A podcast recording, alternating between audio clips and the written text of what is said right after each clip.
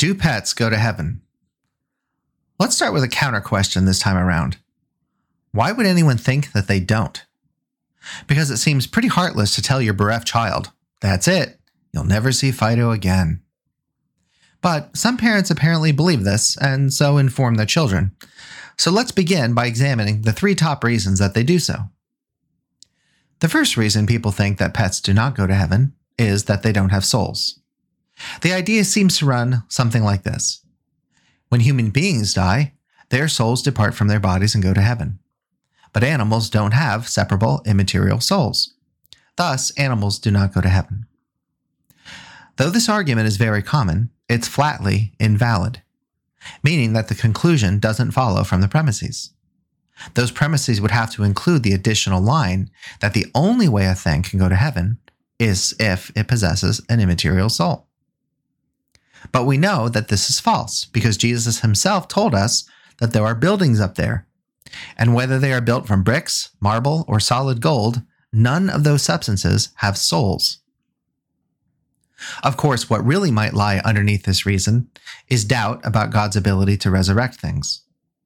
Resurrection of human beings might seem easy for God because all he has to do is reconstitute or recreate your body and then reinsert your soul. But since pets have no souls, it might seem that he couldn't reconstitute or resurrect them. Presumably, he'd either end up with a reconstituted corpse or else a zombie like pet who looks like Fido but has the same blank stare that we associate with those who have been lobotomized. Curiously, this argument seems to assume that a pet's personality depends upon possessing an immaterial soul. But since there is no such soul, the animal cannot be resurrected. That leaves us with the conundrum as to how the animal possessed personality in the first place. The truth of the matter is this God can resurrect, reconstitute, or recreate whatever he likes without any limitations whatsoever. He can make apple pie exactly like your mom made it, but also exactly like my mom made it. He can recreate your house with the same creaks in the third stair floorboard and the smell of jasmine that wafted through your nostrils as you left by the back door. God can do anything, right? Of course. But, you might object, what does this have to do with heaven? Isn't heaven spiritual? It sounds like you're saying that it is physical. Well, let's consider that. Because Jesus definitely says that heaven has rooms or mansions in it, which is weird if it's non physical. Also, physical people have been taken up there Enoch, Elijah, and Mary, to name just a few. Plus, Jesus himself ascended physically into heaven and is seated at the right hand of God.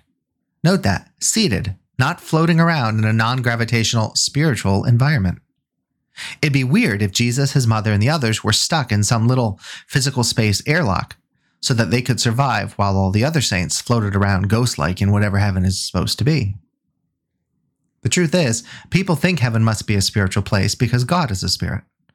But if it's a place, then it must be more than the realm of consciousness.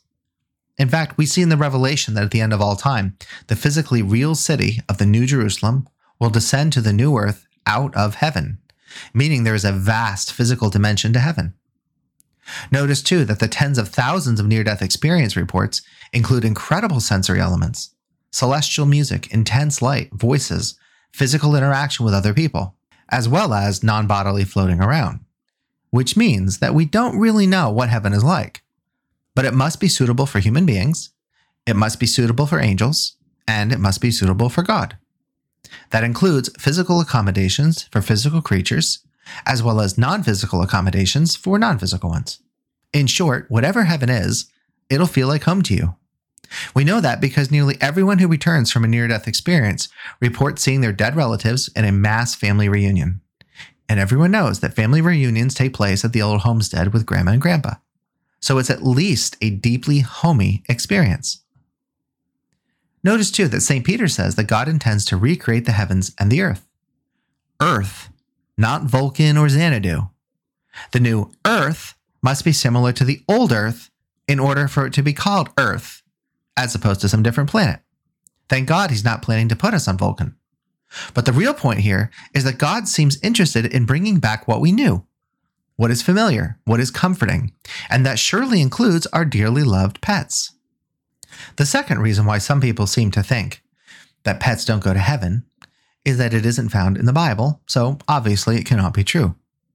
What's actually obvious is that not everything that is true is found in the Bible. How could it be? Why would it be? We believe what we understand out of the Bible because it's true, not the other way around. Truth alone has the authority to command our assent. So we can figure out many things about the world by reasoning out our experience. That experience includes what we learn from the natural sciences. It includes what we learn relationally about and from one another, much of which we incorporate into our arts. It also includes what we can learn strictly rationally from mathematics, metaphysics, and theology. And it includes what we learn from the little extras that God has revealed over time through Moses, Jesus, and the apostles. We then take all of that information and we digest it, mulling it over, thinking it through, considering the implications. And then we draw conclusions. Whether those conclusions are in the Bible is irrelevant because the Bible is a source of truth, not the sole source of truth. So the Bible does not limit what we can know. A third reason why people tell their children they will never see their pets again, so that it's time to grow up and face the harsh reality of the world, is that they confuse the truly harsh existence in this life with what God intended originally and intends to restore ultimately. People really worry that God does not care about us, or that if He does, it's only our spiritual selves that He loves, not physical trivialities like our hair color, the aroma of freshly roasted coffee, or our experience of the taste of a morel mushroom. Furthermore, people cannot conceive of how God could care a whit about their love for a pet if he lets their children die. So they construct a version of God where all that matters is the spiritual realm. And our objective in this life, then, is to detach from all things physical because we will lose them all anyway. This view of God and the purpose of life helps them numb the devastating grief from a lost spouse or child even stronger, to justify it as being God's purpose all along. So it would seem bizarre if in the end God were to bring all of this back. Surely, they reason, God wants us to love Him, not some stupid animal. Where to start in unpacking how horrible and demonically conceived this argument really is? First of all, God made morel mushrooms, and He made coffee, and He made the vast aesthetics of the earth solely for human enjoyment. No other creatures experience the sensory world the way we do, or have the conceptual and imagistic apparatus to recognize beauty. God cares about human nature most specifically. He went to astonishing lengths to offer us a planet abundantly rich in material for exploration, discovery, and delight. He likes the little things. Remember when he created Adam in the early chapters of Genesis? What did he do with him? He took him over to a field where animals were and enjoyed watching Adam name them. God was proud of his work, not just as his creation, but as he created it for his human creatures. Second, God intends to physically resurrect us. That is a cardinal doctrine of the church, not a dreamed up fantasy out of keeping with our true spiritual destiny. This idea that God's plan involves tearing us from our own hybrid physical spiritual nature and transforming us into pure spirits is total nonsense. It arises from demonic envy. They are furious that God created our hybrid nature at all. Accordingly, they hate us. How dare God take their perfect and pure spiritual natures and merge them with mud, muck, and intestines? So they reason. Well, our natures are also perfect and pure. Purity isn't a property of the angelic alone. God made beings that were simply great minds without any essential physical form at all. Those are the angels, and if they fail, the demons. He also made beings of purely physical form, like the stars and the trees. But then, finally, he made us. Creatures by design, composed of both the immaterial substance of free will and the physical substance of biology. And in every case, God knew what he was doing and he liked it. The demons are jealous and they relish convincing us to turn on our own natures. That's why they came up with the Gnostic heresy, which identifies good with immaterial substance, in other words, them, and evil with material substance, in other words, us. If that were true, then our goal in life would indeed be to rid ourselves of the physical and ultimately ascend as pure spiritual beings. But no creature can or should ever wish to abandon its nature. God created each nature to be fulfilled according to its kind. Our objectives should not be angelic, and certainly not demonic, because we are not angels by nature. Angels do their things, and we do ours. There is likely some commonality, which we will better understand eventually. But for the most part, we have very different kinds of experience, and that's just fine with God and with the good angels. Still, one might wonder why God cares about the trivial if he lets us suffer such incredible losses. Surely he wants us to abandon the things of this world and choose to love him instead. Really?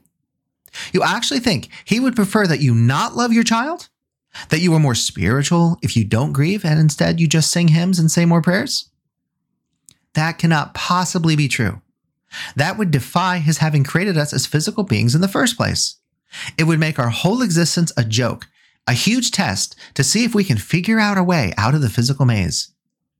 And then the biggest test of all would have to be Jesus' resurrection, which in this nutty thinking would be designed to seductively tempt us to believe that God will restore all things just as he promised. And that's why I said that this is demonic, for it turns everything God has said into the exact opposite of what he meant, just like the serpent in Eden. What does the resurrection of Jesus and his physical ascension into heaven actually mean? They mean that God cares about the physical. He cares about us, our physical spiritual hybrid selves. He so loved our natures that he decided to become one of us. The incarnation, the resurrection, and the ascension are three massive signposts that God loves human nature. But what about me? Maybe God does love his human creatures, like you say, Dr. Tiel, but he doesn't care about me all that much. I mean, I lost my job. I lost my mother last year. I lost both of my children in a car accident. I don't care anymore about coffee and sunsets and music and morel mushrooms. I know. Staggering personal losses cause us to lose ourselves because who we are is partly constituted by our love for them. When they die, part of us dies too. We never forget. We heal only in the sense that we grow new love relationships around the gaping hole in our hearts.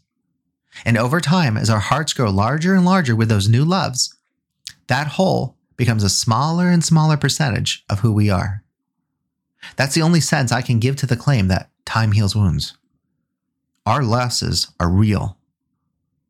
God is deeply aware of just how real they are. And he does care about them because he cares about us.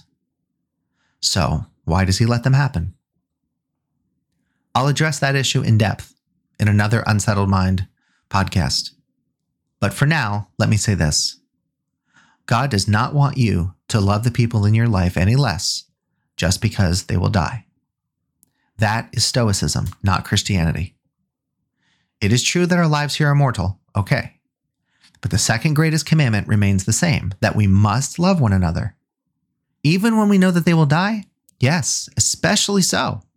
Remember, Jesus loved Lazarus, Mary, and Martha and wept at his friend's loss, even though he knew he intended to resurrect him. Death is a horrifying and catastrophic loss, but it in no way changes the fact that we are meant for the community of love our families, our friendships, our civic and social communities, and the church all signal what lies at the core of the Trinity that persons are beings made for loving one another. So we cannot not love one another. And those loves mean that we suffer loss when the objects of our loves die. And that is also why we suffer real loss when our pets die. The fact that we suffer greater loss when we lose a spouse or a child doesn't mean we don't suffer real loss when we lose a pet. God didn't tell us to love only Him because He's the greatest. He is the greatest, but He wants us to love Him and everything else. Why? Because it's all good. That's why He loves everything. Should we love a pie more than a pet? No, because pets are more closely connected to human personality than a pie. Similarly, if you love your job more than your child, you've again gotten things out of order. There is an order. But that order doesn't mean that you stop loving pies, jobs, pets, and your children just because you love God the most. Why do all of these lesser things matter? They matter because of the kinds of creatures God made us to be. We are physical spiritual hybrids, designed for a planetary, earthly existence. God intends to fully restore that at the end of all time. Every single thing in your life that is necessary to complete you as a human person will be fully restored or available to you at that point. Everything that you loved that was good and whole in this life will be restored there because it's part of who you are. God does not intend to resurrect fractured people and leave them with gaping holes from their losses. Remember, He is omnipotent. So be honest with yourself and use your imagination to answer this question What do you really need?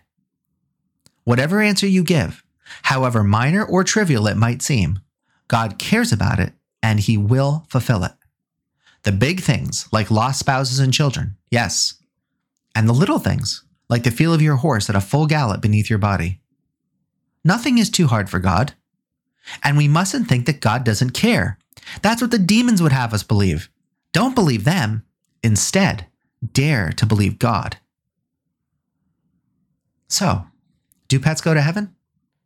The answer to that is very simple yes, if you love them. They are a part of who we are, especially so if we are children. And God intends to fully restore every single person uniquely, according to who He made each person to be. Children ask if their pets go to heaven because they love them. And because God loves your children, you can confidently assure them that they do.